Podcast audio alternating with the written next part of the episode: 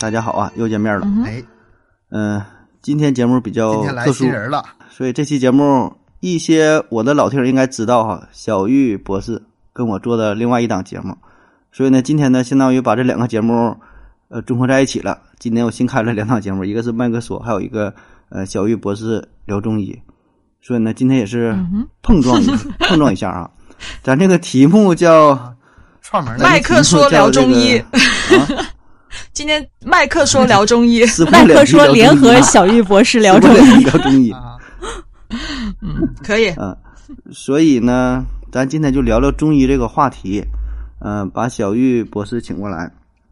然后咱就随便问吧，我也没太想好具体问啥。当然，咱们不可能聊一些细枝末节的东西，嗯、还是从比较大的方向去聊这个话题啊。那咱先大致先介绍一下吧，介绍一下小小玉老师，因为有人有一些人可能不太了解。呃，师从嗯经方大家黄黄教授，那如果对中医了解的话，应该听过这个人对吧？这都是非常有名的。然后呢，现在在呃国内排名第一的一个三甲中医院呃工作，呃在中医呀、然后美容呃营养方面、心理咨询啊等等啊这方面都有一些研究。嗯、如果您对这方面感兴趣的话，可以关注他的一档节目啊，呃，你搜索一下叫“五行盟主”吧，这是他的在西马上的呃这个名称 ID 哈，“五行盟主”，盟呢是萌萌哒的萌啊。如果对中医感兴趣啊，对这方面想要有更多的了解，可以搜索一下，也是帮他宣传一下，呃，可以听听今天的节目，你感受一下这个效果如何，哎，然后呢，也是多多支持呃小雨老师，行吧？那小雨老师先打个招呼。嗨，大家好，啊，非常欢迎这个小玉博士啊。欢！迎欢迎小玉老师，咱这个咱这个麦克说，咱这个麦克说栏目呢，来嘉宾不太容易。然后呢，今天这个话题我觉得还是有点挺猛的，这个嗯。割席断交的这个 容易朋友最容易翻脸的话题，咱也今天拿来弄了，聊中医了。但是我想，这个小鱼博士他这个哎呀我我跟我可以打断一下吗？不太一样，啊，嗯哼，哎，我打断，咱之前请过一个嘉宾，节目聊聊的 做的也挺好，然后节目下架了。对对就啊，咱们就下架了。特别伤心，咱们这期节目也争取聊到下架，这个是我们的一个目的啊。下架了，说明这个质量就到位了，是吗？没事儿，下架咱们就公众号见刚才东。哥说，嗯，我跟你说啊，这话题比较劲爆。中医这个话题啊，它中医这话题不是下不下架的问题，整不好啊，咱这节目都整黄了。我 告诉你，咱三个人直接撕破脸了。是政府干预吗？那咱先让小鱼老师自我介绍一下吧，这个大致的工作，然后对于中医中药啊，给咱先做一个最最基本，就这呃，我工作已经有十多年了吧，我现在是一位临床医生，呃，然后我同时也带教就是大学的学生，嗯、包括像美国 AUMO 整合医学院的研究生，呃，还会平常也做一些动物实验或者一些细胞的实验，都会有带教学生。然后，总之我的主要工作还是做临床，当然现在就是，呃，也在网上啊给大家做一些像中医的一些科普。啊，我本人的专业是呃做这个美容专业的啊，就是皮肤方面。哦所以大家呃有广大女性也好，或者是家里面有一些呃女孩子，然后女朋友、老婆也都可以这个关于美容方面的问题都可以来问我，因为我是江苏省美容主诊医师，呃，然后是中西结合方向的，所以大家也这方面都可以咨询我哟，包括亚优小姐姐也可以哦。你看我眼睛已经发亮了，看到了，不过不过你已经很美了，白的发光你还。想整成什么样？这这这种这种主播挺好，我们嗯最喜欢了，就是那个这是什么那个讲师嘛，对吧？平时给学生上课嗯啊，非常能讲。那这个东哥和亚优，你俩对中医中药，咱这么说吧，你你俩吃过中药没？吃过亚优吃过，是是是主动想吃还是被逼无奈吃的？有有谁会主动想吃中药呢？我就想问，没人主动愿意吃药啊死。劳苦了谁愿意主动吃药呢？聊汤子，男人就是这样直肠子，你们知道吗？救命！那肯定就是没办法，就是因为我主要是我父母，我爸妈的话，他会比较相信中医。有时候有些嗯身体上，比如调理身体之类的一些吧，然后他们会比较倾向于让我去呃吃一点类类类似的中药的那个、调理一下身体。嗯，对对对，是那种那种情况，就是不太愿意，但是也没办法。我是挺多年没怎么吃中药了，然后，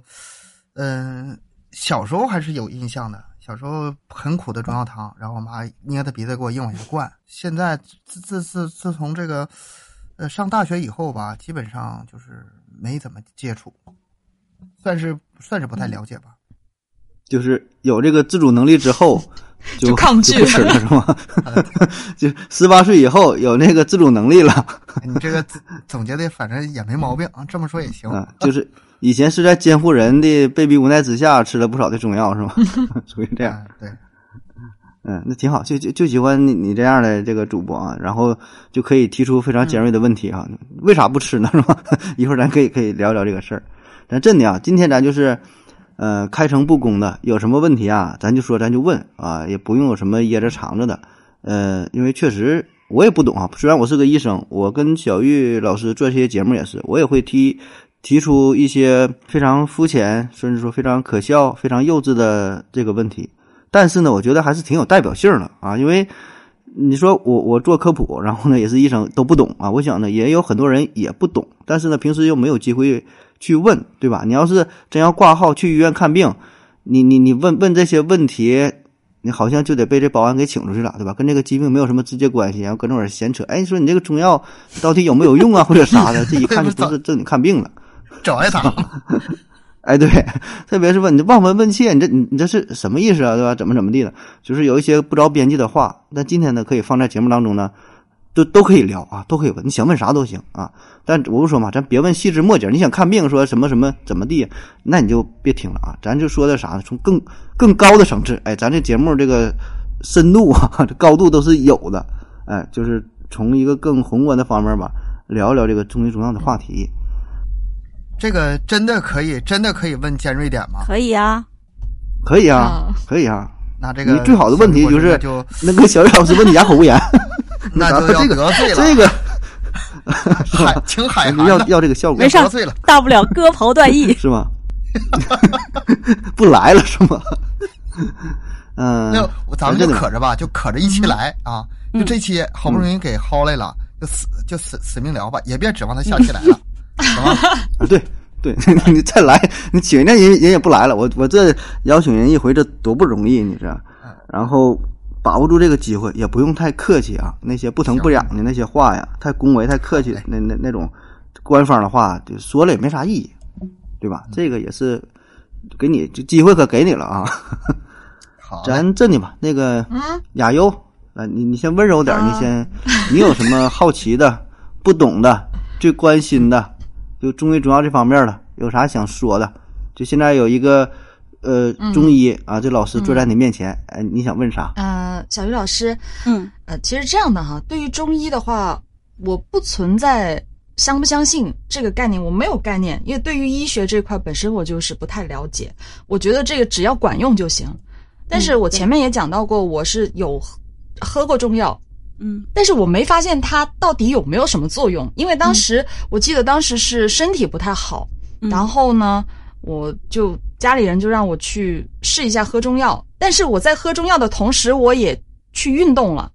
然后后面就好了。这到底是哪来的效果呢？我对我你你自己是生了什么病呀？有什么不舒服我当？时是当时是口腔溃疡，而且溃疡很严重，它是呃一直就整个口腔都都很多的那种溃疡，呃呃有嗯反正有一段时间就好像爆发了一样，整个嘴巴都是肿的那种。我那段时间刚好也没有运动，因为我平时我是有跳舞的习惯，然后那段时间就整个身体就很差，也没有运动，然后就那个时候就去医院呃看了喝呃看看中医，然后喝了一点中药，然后同时又运动起来了，过一段时间就好了，就没事儿了。我也不知道到底是什么样的一个作用，到底有没有作用我？觉得跟运动可能也没关系。嗯，我觉得跟运动我觉得跟这个运动应该没啥关系。嗯，就比如说，所以我想问的就是运动可以治疗口腔溃疡，嗯，啊，但到底有没有效不是啊，就是我我我后面我坚持运动之后，包括到现在，我完全是没有病的，一点事儿都没有，口腔溃疡没有，呃，吃什么都行。这这句话不能这么早讲，你还啊，年轻。目前 目前到、对到目前为止是这个样子吧？就是我我就想问的就是，我感觉这个火药味儿已经出来了。没有吧？我那么温柔，怎么会呢？我就是想问一下，中医中药到底有没有效？肯定啊，首先中医它不只是中药，上来就问你，你有没有效？这找您干这干这多年了，你你说你有没有效是吧？肯定负责任的说，肯定有效啊。就是中医也不仅仅是中药吧，它还有其他的一些外治方法。那么在中医院也好，公立的医院也好，那么还是在民间的一些中医诊所也好啊，它都是呃有有很多这种治疗方式也好，每天都会有很大的门诊量。其实。我倒是跟你们说，就是在中国，可能你们大不大了解这个门诊量这个问题。在中国，其实中医院的门诊量是最大的。我们医院呃，在江苏省是排名第一的，全国也是大概在排在前五。就我们的门诊量，而且就我们一个单体的门诊，就是一个单医院，其他有的医院是有分部的，还有是分院的。我们只是一个单的本院，就是总院，它的门诊量就非常的大。呃，那你说，就大家现在也不傻，对吧？呃，而且也是有西医可以看的。你说他为什么还要排中医院的号？而且我们中医院的号，并不是说我们中医院并不像其他的有的中医院可能全部西化了。我们中医院是非常重视中药的，所以我们的这种门诊量大部分全是过来开中药进行中医的一些特色疗法治疗的。呃，那你说这么多人证明，难道他们都是傻子吗？没事都过来送钱吗？肯定不是。所以就是，嗯，我只能说从这个大方向来讲，呃，它肯定是有效的。呃，但至于讲我个人觉得有不有效，因为我平常其实是经常会用一些中医或者中药的一些方法来治疗自己的，因为我家里人是西医嘛，盒子知道的，我爸就是西医，而且是也是外科医生，所以。呃，其实我从小是接触西医更多一点，但是因为到了后来就生病，然后生病就呃就是静脉打点滴啊，或者吃西药啊，有的吃抗生素啊等等，我觉得呃好多问题都没有解决，甚至我的身体就不停的生病。后来等我接触到中医了之后，我给自己的调理，我觉得整体还是不错的。嗯，再加上我自己以前啊也曾经有过痛经啊，然后。嗯，吃西药都没有用，因为亚优可能知道，就是女孩子痛经真的是男孩子感觉不到的，嗯、这种疼痛真的是很要命。然后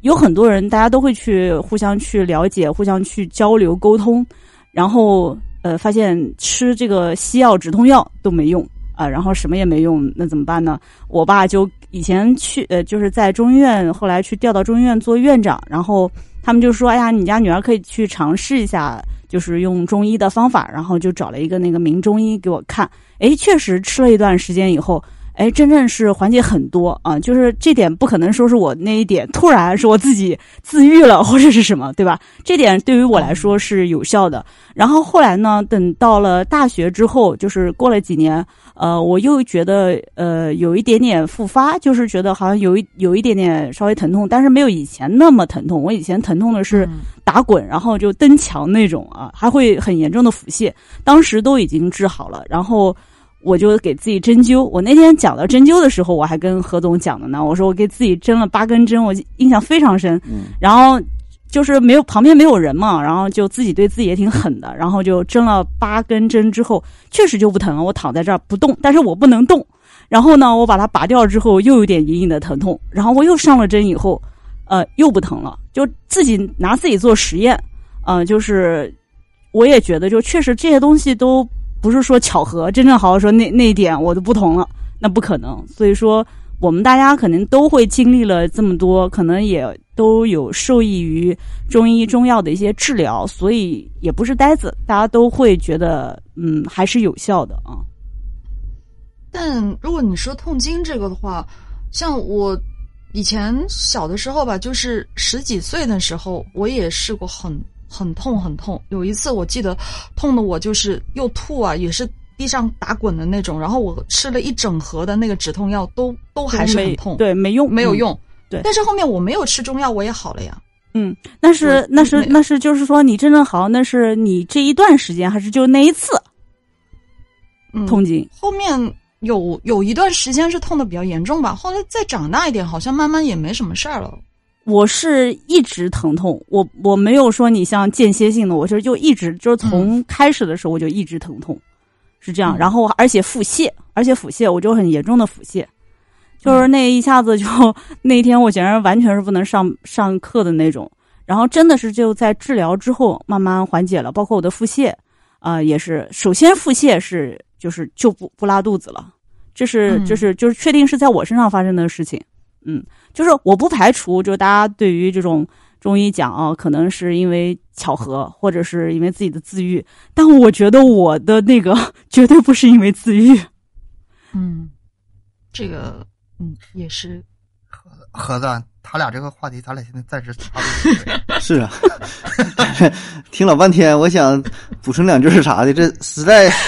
实在找找不着话茬，想捧两句也捧不上啊。痛经真是嗯嗯不理解。俩人唠的啊唠的，那那 那这样，小玉老师说的这个也算是回答了这个中医是否有效这个问题啊。那嗯，确实也是那么多人看，嗯，估计还是这个结论我不敢说。那我想下问下一个问题，就是它这个中医跟西医的治疗方式到底有什么不一样呢？这个因为对医学这块我真的是完全不懂，嗯我是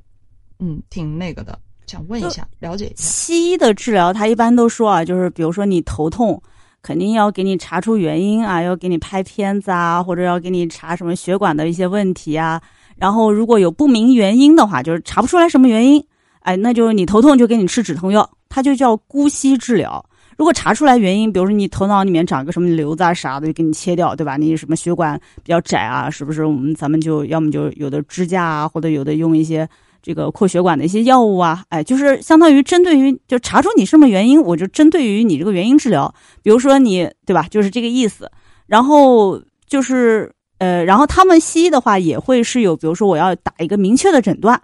我要查出这个到底是什么原因啊，头痛的是明确的一个诊断，有什么一个疾病，比如说你到底是是不是脑子里面有个瘤或者是什么之类的啊，而且这个瘤可能我还给你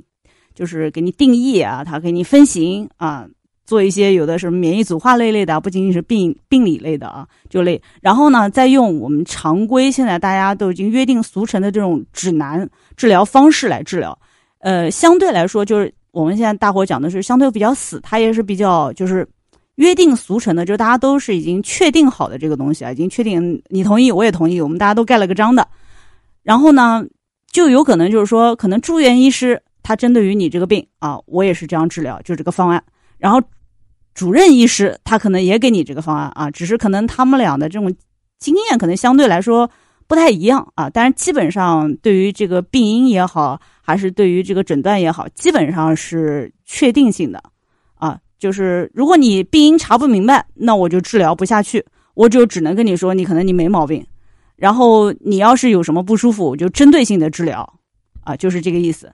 呃，但是中医的治疗方法，它可能比较着重于一个人体以及对人体周围的一些呃，对它疾病或者症状的一些影响。讲的玄一点，其实就中医有一种叫天人合一啊这种讲法。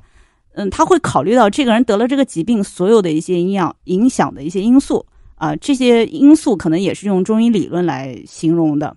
呃，那么就古代这个没有现代医学这种诊断啊。就是说，一般来说，像现在有什么食道癌啊、什么高血压、脑卒中啊、心梗啊，哎，包括还有一些小众像皮肤病的，什么白癜风啊、银屑病啊。那我们中医一般都是现在的中医，就是查阅古代的这个文献，根据我们中医前辈所写的一些病案留下来的一些文献的记录，患者的一些症状来判断，哎，他可能是这个皮肤这个白斑，然后有什么症状啊？这个人有什么症状？他可能是白癜风。啊，有可能是呃，这个人会有一些肺炎啊，有可能这个这个人是不是有食道癌方向的这种这种症状？那么我们来判断他可能呃是这个就这个疾病啊，呃，甚至还有一些像比如说有的发热这个对症是比较呃是比较就是明确的，呃，甚至还有一些像心梗啊、心肌缺血啊等等症状。但是中中就中国古代的这个诊断，它没不像现代的诊断啊，那么就是讲起来，就是因为现代人都给他的一个明确的一个诊断，我们古代的这种诊断讲法可能和现在不太一样啊，所以大家不太了解。但其实对于像白血病啊、晕血风，我们有自己的一个诊断讲法啊，就是说，比如说白伯风啊等等。但是呢，中医的看病，它就是虽然不是像现代西医，就是嗯，它有一个现代西医学的一个明确的诊断，但是我们现在的中医基本上是以患者不舒服的症状来作为我们呃，就是诊病、诊断包括治疗的一个依据和标准的。就是我之前讲的，他西医就关注你，你你到底是什么病因、什么什么诊断啊、什么治疗方式，然后我们中医是以患者。最不舒服的这个，也就是现在我们讲的，就盒子肯定知道，就是被患者的主诉，就我到底有什么不舒服的这个症状，我们比较关心的是这个。我们先不管你是什么肺癌也好，还是什么其他的东西也好，当然现在的西医也会，就是中医也会说，让你至少你得判断一下你到底有没有器质性的疾病，就是你到底有没有什么其他的问题啊。然后，但是我们如果在排除这些其他的器质性的问题的情况下，我们关注的是你这个患者有什么不舒服啊，然后我们再进行一些望闻问切啊、四诊合参，甚至现在还有人做一些骨脉，比如说三步九后啊，还有一些呃，就是复复诊啊等等，来看你到底是就是有什么症状，你的体质是怎样的，我怎样就是通过中医的这个理论来给你减少你的痛苦。呃，你比如说你口渴啊，你有一些这个不舒服，那么我就给你调节这个口渴，让你尽量就是这种口渴的感觉给它消失。如果你身体疼痛啊，那我就就帮你调节这个四肢啊，然后帮你呃感觉你身体不疼痛。比如说你身上有皮疹瘙痒，我就让你这个瘙痒感啊减少，让你皮疹给引下去啊。就是我们会比较关注这个患者的一个痛苦。和表面上的这个症状，而我们不仅仅是就是针对于西医一样的，就是我针对于我诊断你这是什么病，你这什么病，我就用个什么药我来治。但是呢，你其他什么问题我不太关注，所以就是这两种方式，它就是思考方式可能不太一样。我就有问题了，我现在这我可就有问题了，两个问题啊，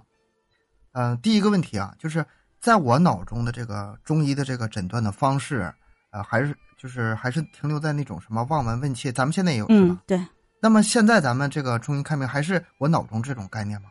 就是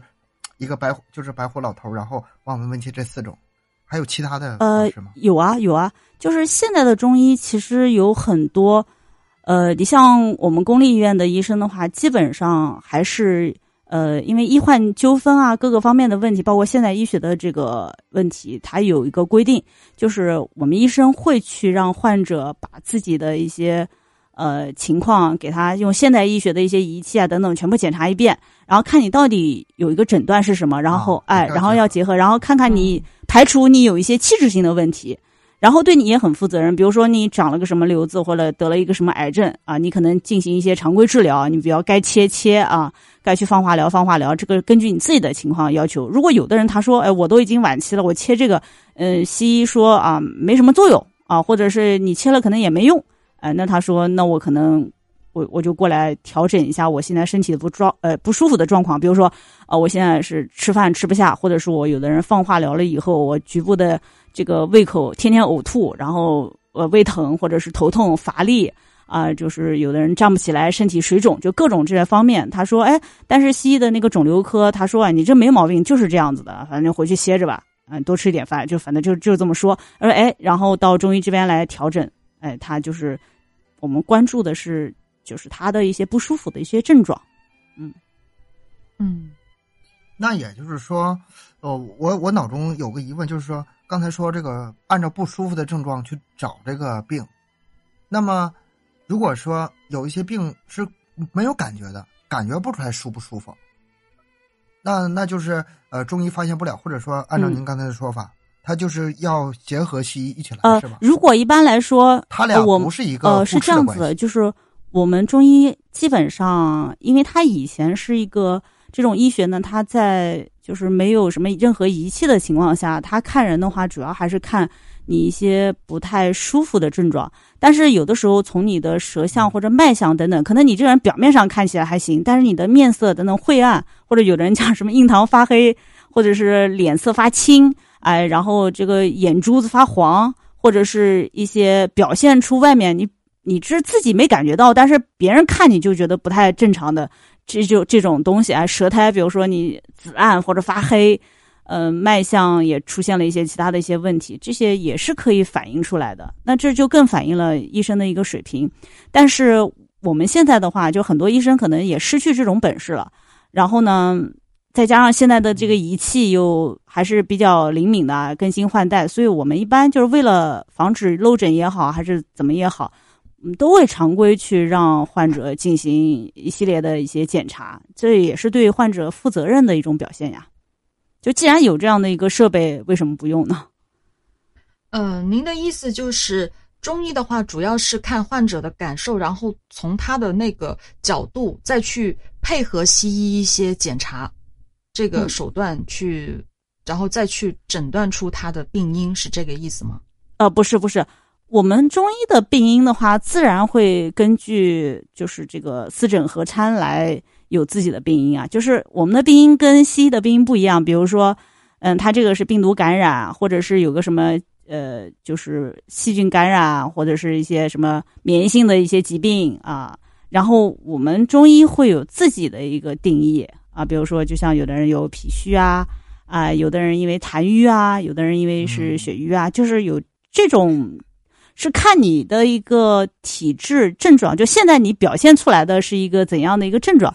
我们不会说就是想到说你有什么病因，是那这个就乱了。如果你这样给患者去看病，你用这个西医的思维方式，然后再用中药，我觉得这种方式是不对的。有很多人现在用这种方式，那你就乱套了啊！你一定要用，你要你开中药也好，哎，他俩根本就不对一。就是不对你一定得用中医的这种思维方式来，就是你西医也要懂，呃，你要知道，但两个千万不能给差在一起，是这样。你可以结合，可以碰撞，但是你不能用那种方法来，不能说，呃，像就像有的人，呃，说，嗯嗯，你你这个人是细菌感染或者是病毒感染，行，那我就用一堆现在药理学啊证明，呃，对这个细菌对病毒啊有效的一些药物全用上去，那这种就是纯粹的西医思维。那这有用吗？你还不如用抗生素呢，用用抗病毒的药呢。其实可能用在这个人体内，它不一定有效，或者说也会像你用抗生素一样，也会有一些副作用，或者是嗯，你刹不住。因为人体是很复杂的，它并不代表嗯，你把它给弄掉了，你就身体各个症状就缓解了啊，是这样的。哦，他这个呃。我我我我说一下，我给你翻译一下啊。你也你也知道我们俩没听懂。这最核心的点在于啥呢？是两个不同的系统，两种不同的思维方式。嗯，因为你可以看到哈，你去医院挂号，你会发现这一点。我一说能明白。你挂西医的时候，你去看病，首先会分内科和外科。对，内科呢分为什么心内科、呼吸内科、循环内科。外科呢，什么骨外科啊、普通外科啊、肝胆外科啊，分得很细。但你挂中医的时候，他会分什么科吗？呃，也也是，呃，也也分。实际上是这样子的，就是中医也有内外妇儿，但是，嗯，中医生其实对很多内外妇儿他都可以看啊，就是都可以看。对，所以所以这就是问题的核心，就是两种思维方式，两个系统，两种思维的模式。嗯，西医现在走的这个点呢，就是越来越细化，越来越规范化。我给你再说一个啥呢？现在就是在西医当中呢，有一有有一个词儿叫做临床路径。对对，这什么意思呢？就是说诊断阑尾炎，要求你入院第一天干啥，第二天干啥，第三天哪天手术，术后第几天干啥。就是越来越就每个人就刻的一个模板，每个人都一样，管你是八十岁老太还是 什么小孩，对他都是。你听，你听起来是不是感觉有点可笑？其实我们天天被搞这个东西。我我想啊，这个节目咱也不怕说啊，我估计得被百分之九十九的医生诟病这个事儿。就是说治病能整出一个临床路径，我觉得是挺可笑的事儿啊，并不是说不对吧？我就说，呃，没达到这个档次。首先就是这个病情是多种多样，然后每个。医院的这个水平不一样，咱说个最简单的，就是你你去约个 CT，这大医院可能三天排不上，对它没法规范化，有一些突发的情况啊。但是呢，就是西医的他的想法就是把这个病确切的查出来就是什么啊，就这个车有这个异响，看看到底是哪块有什么毛病。这个思路呢，咱说没有什么对错之分呢，就是他的这个思维方式就是想这么去找。然后中医的理念呢，就是呃，更多呢是把人呢看作一个整体。整你这病因是什么？可能我不太知道，但是呢，最终我能给你带来一个挺好的体验啊，就客户体验挺好嗯，啊。你别管我这个最后是怎么做的，啊那这个他可能更侧重于这一点，那这个对这最后说个从医人员嗯，这个这个要要求很高。要求确实，因为中医也很难学，真的水平参差不齐。嗯，真的就有确实是，嗯，对呀、所以确实是有很多患者。你就像看痘痘，因为我搞痤疮啊，搞这个有很多很多患者啊、我就有好几个说，哎呀，我在什么哪个地方看哪个特别有名的主任啊，一直没看好，说，哎呀，说因为我妈在你这儿看的，一直看什么色斑或者什么，然后在你这儿看的，然后哎说亏好到你这儿来看了，说看好了。你看，所以这个就是我不是说吹嘘自己了，就是说确实可能我只能说就是可能那个医生跟你没什么缘分嘛，就是确实是不一样的。嗯，对，我也然后刚才还有刚还还有一个问题，你说那个关于什么，就类似于说西医能够提前发现一些疾病，比如说它有一些呃更先进的检测的手嗯段，对对吧？咱说体检体检这些，嗯。呃，中医也是有，这我不懂，那确实有，因为之前跟小岳老师做一期节目叫治胃病，治胃病就是没得病的时候，其实就相当于咱们现在体检的概念，但以前不这么叫。啊，就是提前发现你这个疾病有一些异常的表现，但是人体有一些代偿的能力啊，还没完全表现出来，对，但是说提前就发现了。这个也需要你这个观察就是真正细致。嗯，那那词儿怎么说来着？就是最最牛逼的医生，保证是嗯在没没得病的时候给你治好了啊。但是反而呢，这种医生他不讨好，你感觉没治啥病。这啊人们心中心目当中觉得那种，哎，我你这个病非常重了，他给治好了，哎，这医生厉害。那其实不哎，是，真正医生不让得病。个有个典故吗？那个那 叫对呀、我就我也想说这个，我忘了那个词儿，我忘了叫啥鹊见蔡桓公。咱这咱这个水平也就也就在这块儿。啊，对对对，对我们之前有说过这个，嗯然后，然后还有一个就是说，你说这个中医西医这个事儿，就是现在医院很多都是中西医结合，嗯、这个原因很多，你知道吧？一方面呢是，就是，呃，医学本身的原因有啊，那更多呢是来自于一些，比如说经济方面的、政治方面的啊，一些其他方面的东西嗯，啊，并不是单纯的把医疗本身。套进啊去就就更复杂了，把这个跳进去更复杂。，这就没法唠了，这话就没法唠了，对吧？咱说到这也就完事儿，都也都明白，对吧？这就不能细说了，对吧？咱说单纯从看病来说的话，嗯，也没有必要完全割裂开，对吧？你既然有这个手段，有人就说你这个西医行不行，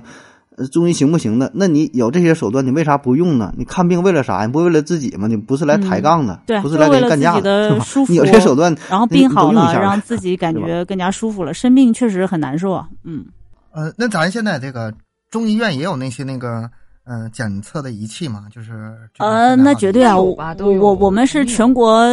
就是排名第一的中医院，那什么仪器都有啊。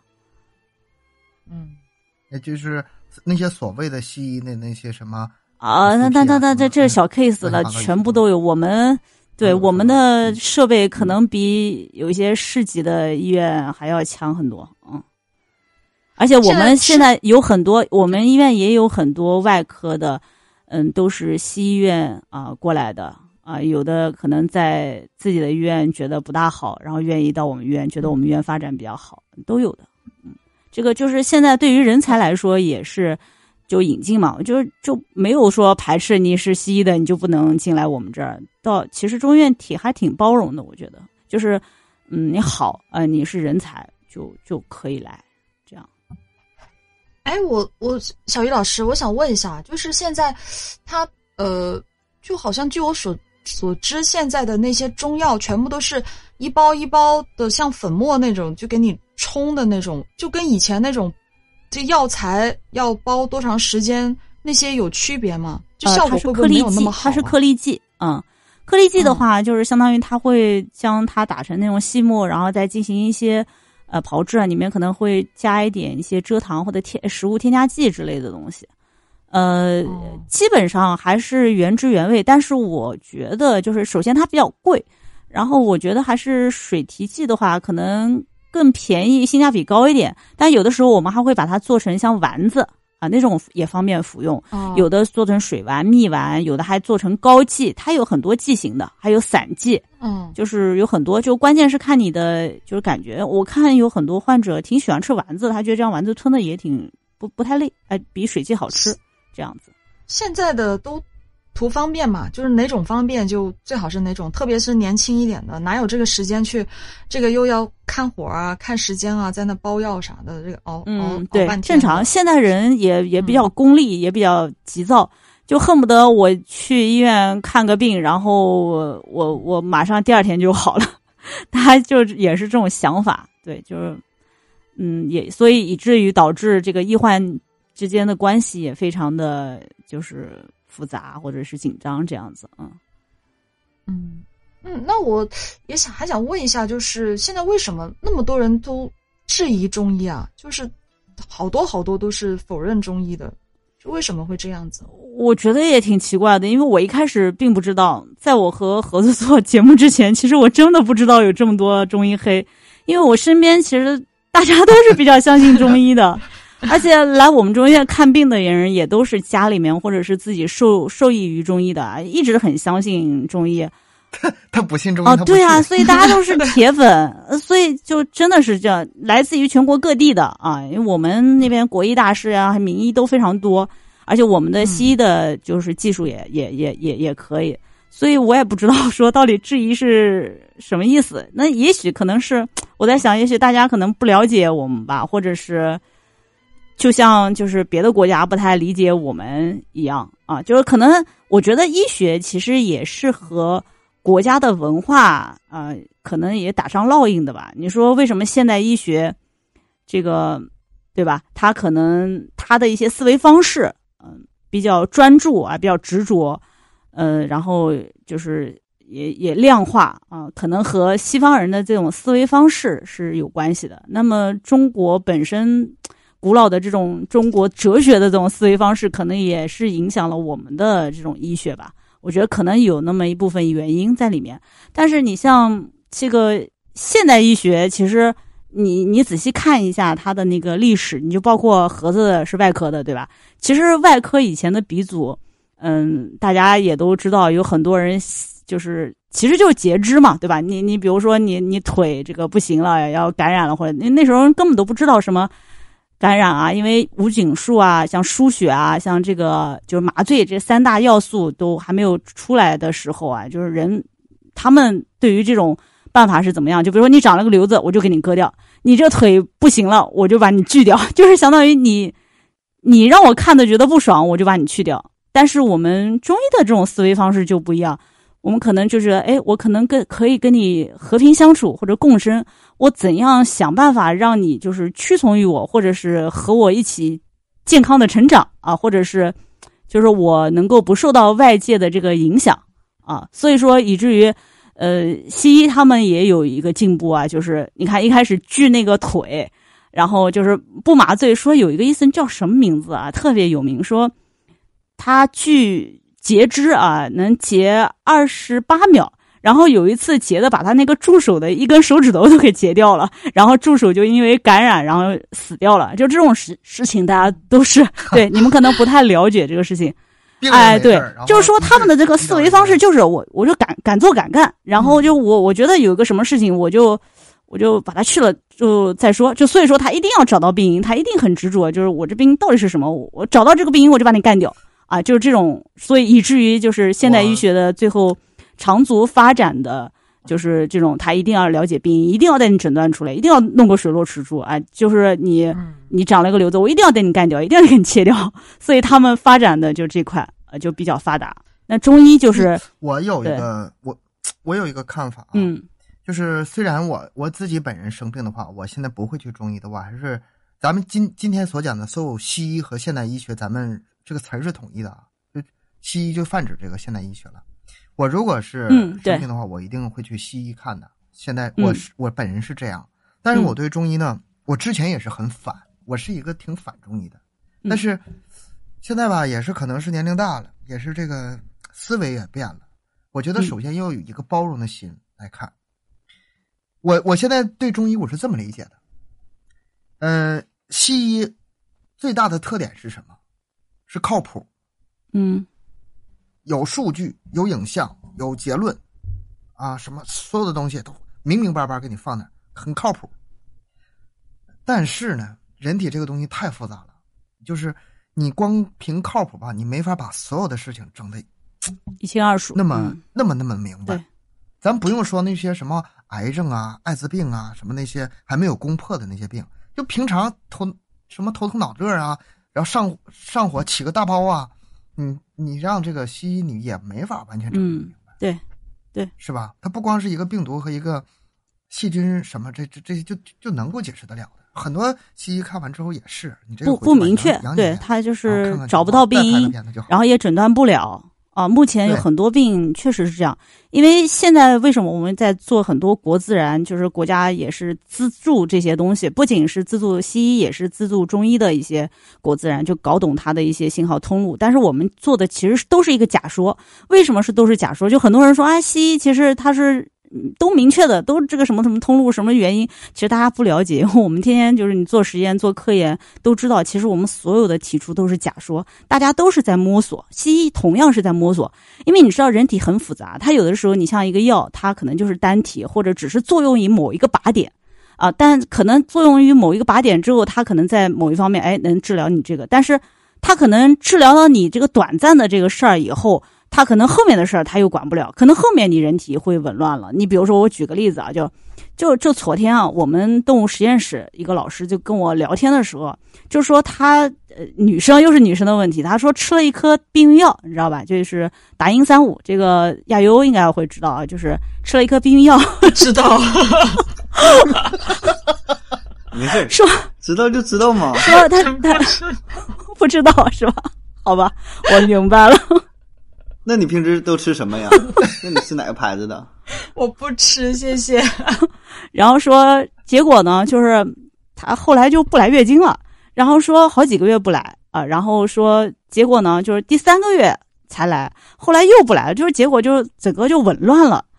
就是你说她虽然说只是说吃这个避孕药这个本身啊，它是可以避孕，对吧？它是可以去达到这个目的，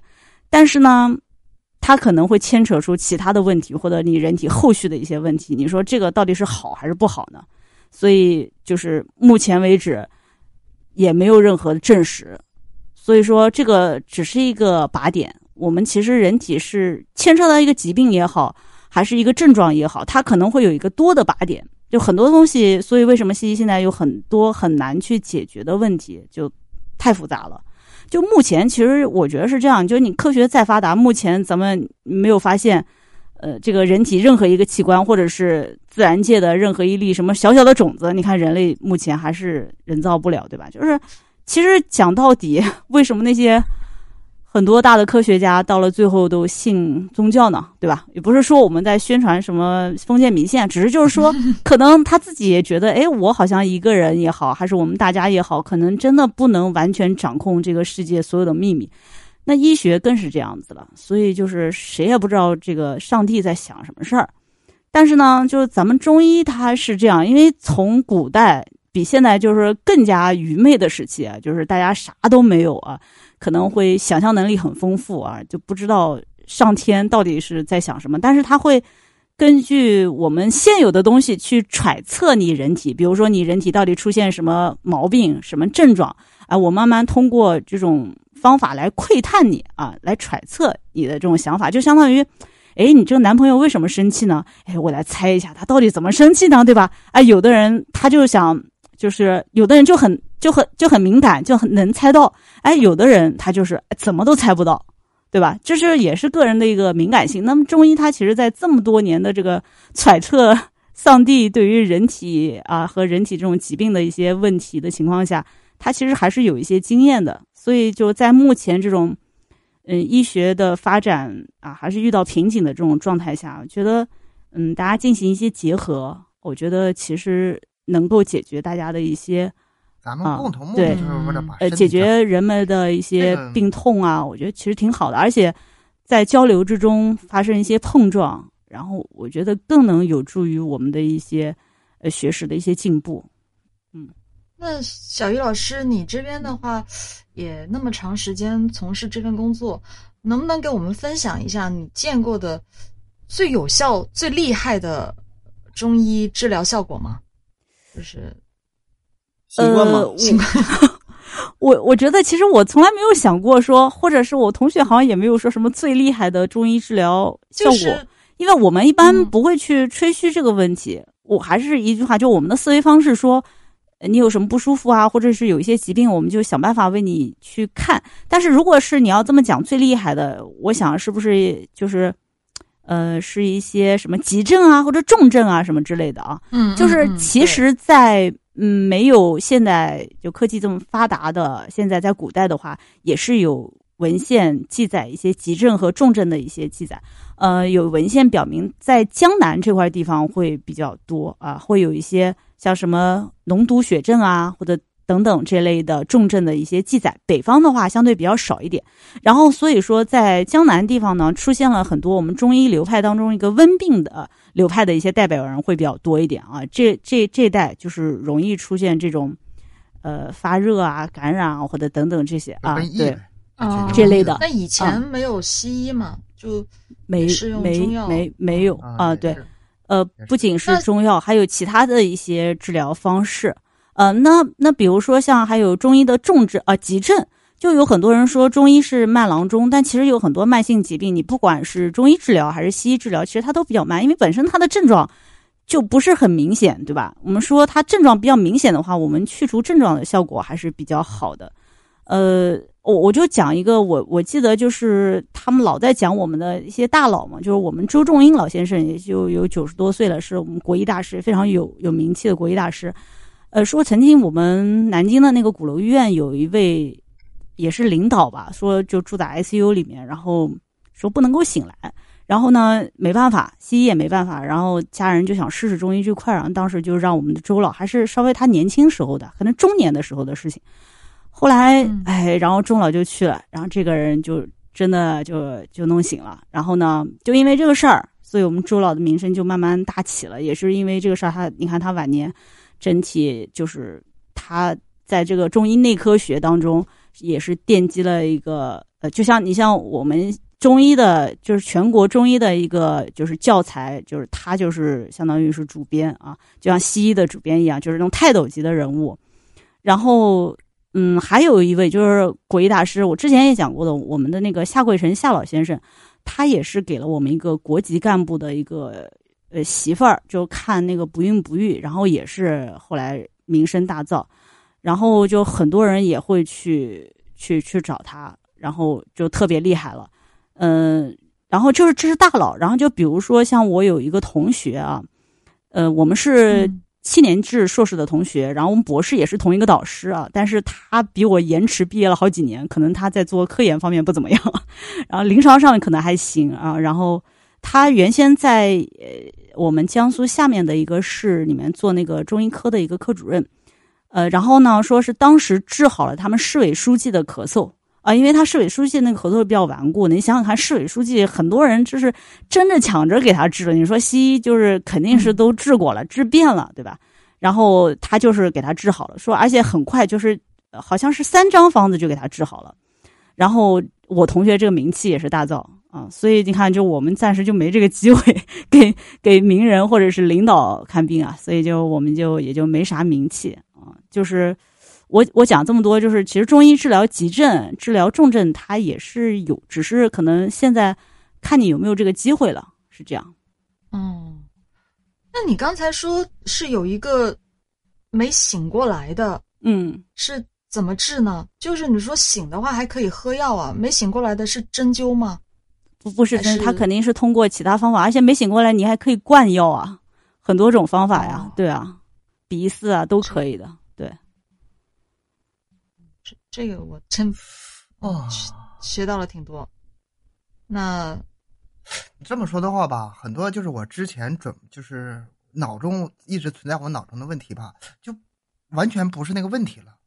比如说我脑中有一个问题哈，嗯说这个中医的药和西医的药，它这个西医药经过明确的什么双盲大数据什么嗯，对照实验什么的，咱咱咱中医也有吗？呃或者中药？呃，现在中药也有也有，因为不是很多，也是我们国家也提倡中西结合，也提倡我们的中医能够走出去，所以也呃，所有的中成药呃，其实包括一些中药，它的药理还毒理，其实全部都要很严格的测试的。这个你要查文献，全部都有，我们天天看文献都太清楚了啊！就不管你是就是也啊开始向这个一直都在弄这个事情。中医的发展也开始向这个西医这个这个方式也开始有借鉴，是吗？就是包括实验呐、数对对都都在弄，一直都在弄，一直都在弄。就是你想，我们国内要是上市的一些中成药也好，还是怎么也好，还是它都要严格的进行双盲实验的啊、就是你起码一个药上市中成药，大概十到二十年的时间，所以挺难的啊、能能能上市的这个药都经过严严格的检验的。就是很多问题啊，就是按我完原来的那种想法，现在就是就就像刚才说那个嘛，完全不在一个频道上，就是问的问的方法都都都不一样了。但我看看，我再想想啊，再再想一个问题，咱咱中医有没有那些就是治不了的病，然后直接推荐给西医？但是这个问题其实也不成立了，因为现在中医如果跟西医结合的很紧密的话，也也有那么多仪器，也可以使用西药的单子。那这病就就关键就是怎么治，用什么方法治，现在我感觉好像不是那么重要了，是是是是这个意思吗？呃呃，就比如说到你们医院，对你到我们医院的话，那都可以解决，因为其实，嗯、因为我是科班出身的中医嘛，就是我，而且我也是我我的我是本硕连读，我是我都不用考研的，就是高考考的高分上了那个本硕连读，所以我是我们我们学校最好的专业啊，当时是中西医结合，所以我们的这个西医也是由就是呃他们那个西医院的，还不是用我们是呃就是中医院的医生来教我们的，是由西医院的西医来教我们的。所以就是我们进行了一个严格的一些解剖学的一些就是培训啊，还有一些药理啊、病理啊，这这类也开始对，都要学的。而且我们的临哦床就是、就是实习也全部都是在西医院进行的，呃，包括呃就是外科也好，还是内科也好啊、确实就是我们都要这些东西都是必须要学的，两套思维哎都是要有。那那那这样就有个问题了，是不是所有那个中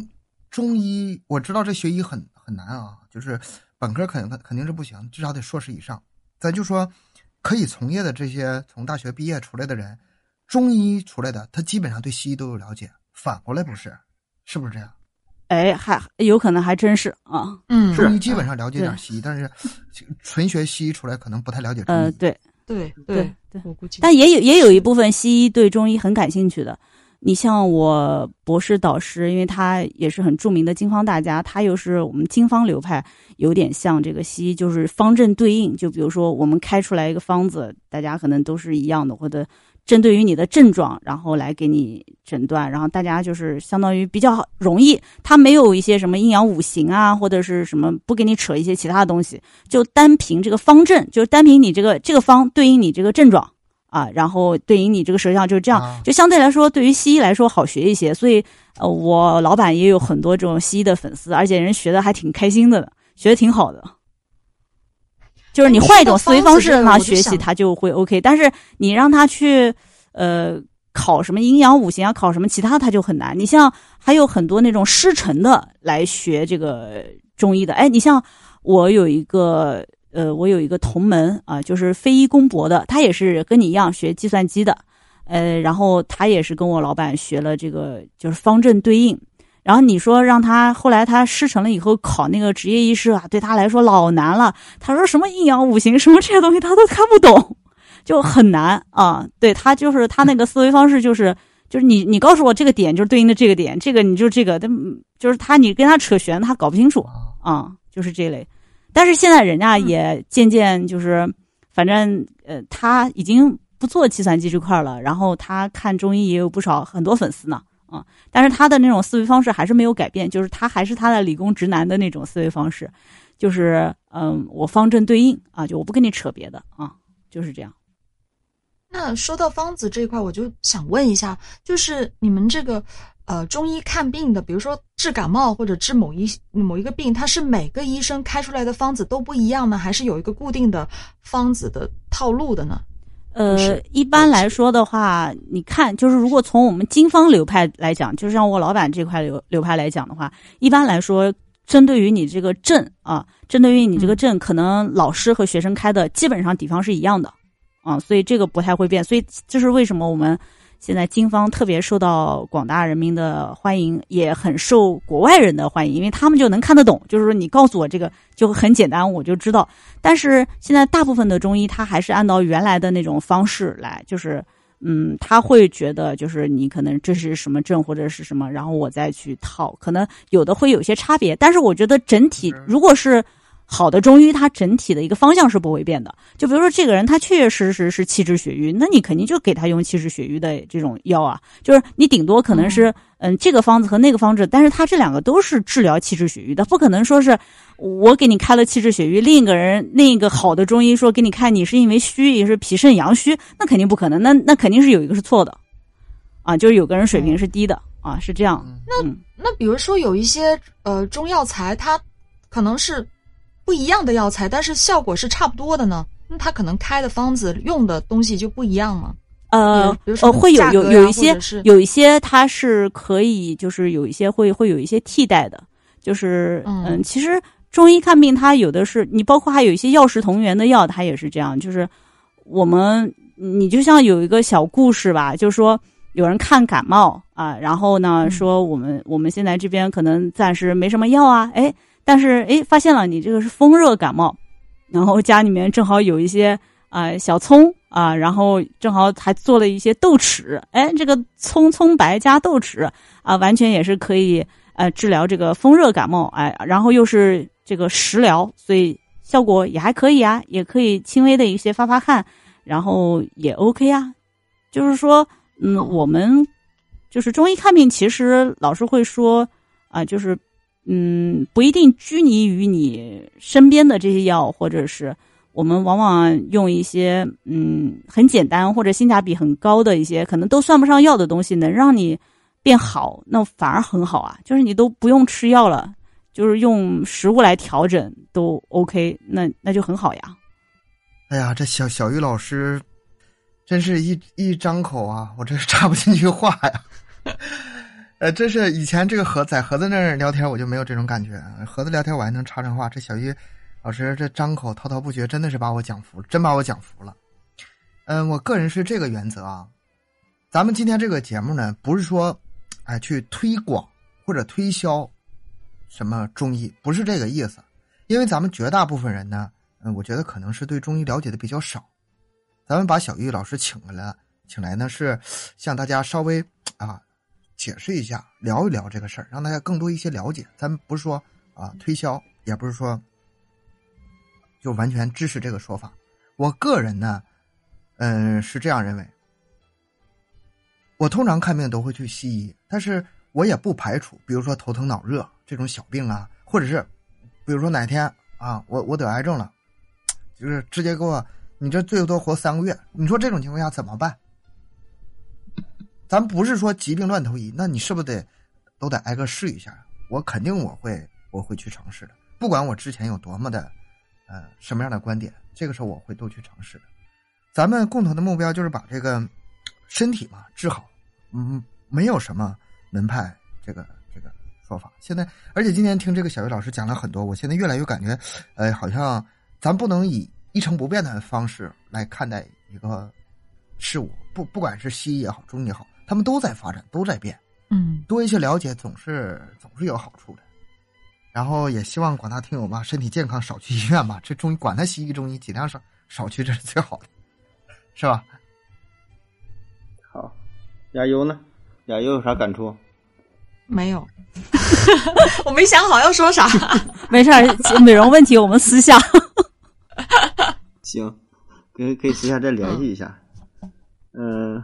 然后今天节目大概就是这样啊，咱就是找来小月老师，咱闲扯闲聊。嗯，当然啊，这个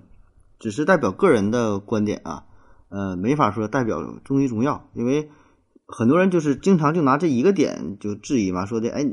谁能代表中医中药？我觉得谁也代表不了。就像说科学，你说谁能代表科学？谁也代表不了，对吧？咱只是发表一个个人的态度，都是非常有限的经验啊，很可能是呃经验不足啊，甚至说很可能是错误的啊。特别是看病这个事儿啊，呃，咱不提任何专业的建议与意见啊。虽然咱俩都是有这个行医资格证了，但是在网络上咱也没有任何的建议。呃，每个人都有自我的选择，不管你是信中医、信西医也好，选择什么医院都好啊，对吧？咱总之呢，去正经医院找一个正经的大夫看，对，别看那些这是正经的，这是正经那。些那些乱七八糟的小医院儿，嗯，而且我倒感觉吧，人说总把中医和西医对立起来，这个对立我觉得就是网友对立起来的。你这个在医院当中啊，中医科、西医科，中医大夫、西医大夫的处的好着呢，是吧？就是从来没看出两个大夫说因为中西医俩人打起吵起来，没有，就关系都相当好了。说句实话，都是这个上班为了工作赚点钱，对吧？谁也没把说把这个把这个说上升到怎么怎么这个个人三观这个这个态度啊，上升这个什么没有啊？我倒觉得更多是一些网友可能，嗯、不太了解，或者是说呃一些误解不太懂，或者是有的时候可能是遇到了一些假中医，或者是明显的就是就是个大骗子吧，对吧？甚至说一些保健品呐、什么的，就是这个也是打着中医的幌子，说呢也是受到了这些影响。再有一些呢，就我之前说的，可能是确实有一些思维模式的不同啊。咱从小受到的教育呢，也是呃学什么物理呀、化学啊，对吧？总要分析什么成分啥的，可能呢有这种固有思想这种影响啊。这个无所谓啊，这个您自己自己选择啊，你完全不信也 OK，、对吧？咱这个你也听得出来，没没有任何倾向啊，不让你看和不看，这个无所谓吧，反正还是。嗯，自己做选择，预祝就是祝大伙儿这都能身体健康，我对吧？这这个是，呃，自己的事。我还是那句话吧，这个我也不存在信不信、相不相信中医，反正不管中医还是西医，我觉得有效就行。嗯，但是今天确实是对中医有了更多的了解，嗯，非常嗯感谢小玉老师，非常感谢。嗯，非常嗯感谢，非常感谢。行，嗯行吧，那那小玉老师要不要再说一两句啊？就是他再说两句你就收，对说吧，最后再总结一下。再说两句就收了。就收了。就是呃，我嗯就是还是之前在没和盒子做节目之前，我也不知道就是这个中医和西医对立的 那么明显啊，因为我自己本来就中西医结合嘛，我觉得挺和谐的。我也经常会和西医一起交流啊，我跟我爸关系也挺好的呀。然后我看他有的时候什么失眠之类的，他也吃中药呀。我我没觉得有什么不和谐。没想到现对啊对啊实这么残酷然后，所以我觉得其实还是实用主义吧。我我作为一个临床医生，我其实最大的一个想法，其实我还是觉得最大的作为医生最好的就是给病人缓解他的病痛啊、呃才是我最大的开心。我觉得这点是比较重要的，所以我我也不提什么中医西医，但是我做这档节目，我觉得也是希望和大家进行一些碰撞，对于我们做学术，呃，还有我们的就是知识，都是有好处的。毕竟学到老活到老嘛，我觉得就就应该很反省的去看自己啊，辩证的去看这个世界。今天节目就到这儿啊。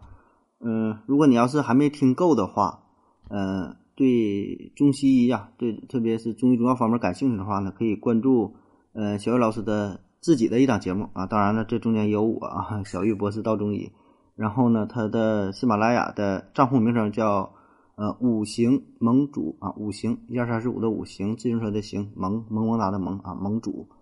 然后呢，也欢迎继续关注咱们麦克说的节目。咱麦克说呢是每周三、每周日啊晚上的二十一点，三七二十一啊，周三、周日二十一点呃更新。然后也可以可以关注咱们的微信公众号“麦克说 Plus” 啊，麦克说 Plus 这里边呢有主播的照片啊，还有一些主主播一些私生活的一些 情况，咱想好慢慢的再发布吧。那好了，感谢大家伙收听，谢谢大家谢。谢大家，感谢收听拜拜拜拜。